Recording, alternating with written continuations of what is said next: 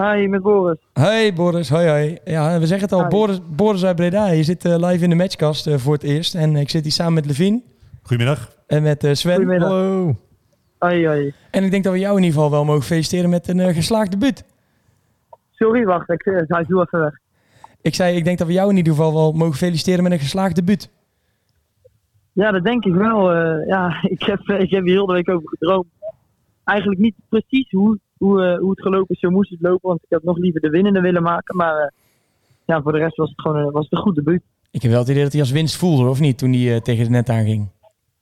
Wat zeg je? Ik had wel het idee dat hij als winst voelde toen hij tegen de net aanging. Zoveel emotie nee, kwam er vrij. Ja, wat, ja, wat, er dan, wat er dan loskomt, ja, dat, dat is echt serieus, echt onbeschrijfelijk. Ik denk dat ik nog nooit zo'n eh, zo'n moment heb meegemaakt. Kan je eens, eens ehm, vertellen wat er dan een beetje uitkomt? Is dat dan echt die acht jaar eh, eh, dat je al bij NAC zit, waar je dan voor gewerkt hebt? Dat komt dan allemaal nu samen in ik, zo'n moment? even, ik, ik onderbreek even. Het is, eh, dit is al mijn tiende jaar. Oh, tiende jaar. Maar, Verdomme Thijs. Ja, is, nee, dit is.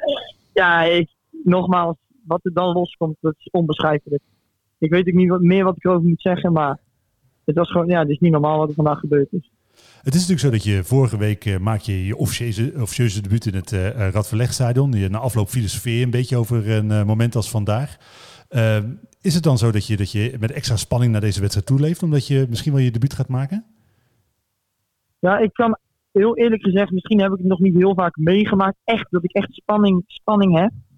Maar vandaag voelde ik toch wel, ook wel, vooral als je dan op de bank zit, denk ik van, als ik nu zou spelen, zou ik minder spanning hebben dan dat ik op de bank zit en eh, over mijn debuut zit na te denken. Maar ja, uiteindelijk eh, was het allemaal gezonde spanning en is het goed gekomen. Maar dan roept de trainer eh, roept zich bij je, dan mag je een shirtje aan gaan trekken. Is het dan zo dat, je, dat die spanning zich opbouwt? Of voel je dan een zekere mate van rust en denk je, oké, nu gaan we het gewoon laten zien? Nou, ik, ik besef het moment wel even, want ja, je- dit is toch waar ik eigenlijk, ja, je komt binnen als jongetje van, eh, van, van tien uit Breda bij NAC. En eh, ja, dit is uiteindelijk wel waar je voor werkt. In eerst, eh, eh, eerst was mijn doel denk ik een contract tekenen. Nou, dat was in februari gelukt. En daar, toen heb ik ook uitgesproken dat ik eigenlijk vorig seizoen ook misschien wel mijn debuut wilde maken. Nou, dat is niet gelukt. Maar nu heb ik denk ik wel gewoon prima rechtgezet door, eh, door vandaag eh, mijn debuut te maken en ook nog te scoren. Heb je het dan ook al... Kijk, we zitten nu in een situatie, hè, NAC weet dat er nog een aantal spelers bij moeten komen, noem maar op. Maar heb je al veel gesproken met de Ja. trainer over wat jouw rol gaat zijn eh, dit seizoen? Nou, eigenlijk heb ik eh, de trainer eigenlijk nog helemaal niet daarover gesproken. Maar er zijn gesprekjes lopende. Alleen, eh, ja, eh, ja, mijn gesprekje komt er nog aan. We begonnen op trainingskamp met de gesprekjes. En eh, ja, mijn gesprek die komt nog. Nou, dus goed. ja, ik ben benieuwd wat, wat de trainer tegen ons gaat Goeie timing dan, eh, Boris. Jij zet er even een nulletje achter, denk ik. Ja, nee, ja, het, het, blijft toch, het blijft toch eens wel een beetje een momentopname. Kijk, nu, het klinkt heel cliché, maar ja, je moet nu toch, toch weer doorgaan en eh, zorgen dat je meer van dit soort momenten, dat je dit gewoon kunt herhalen.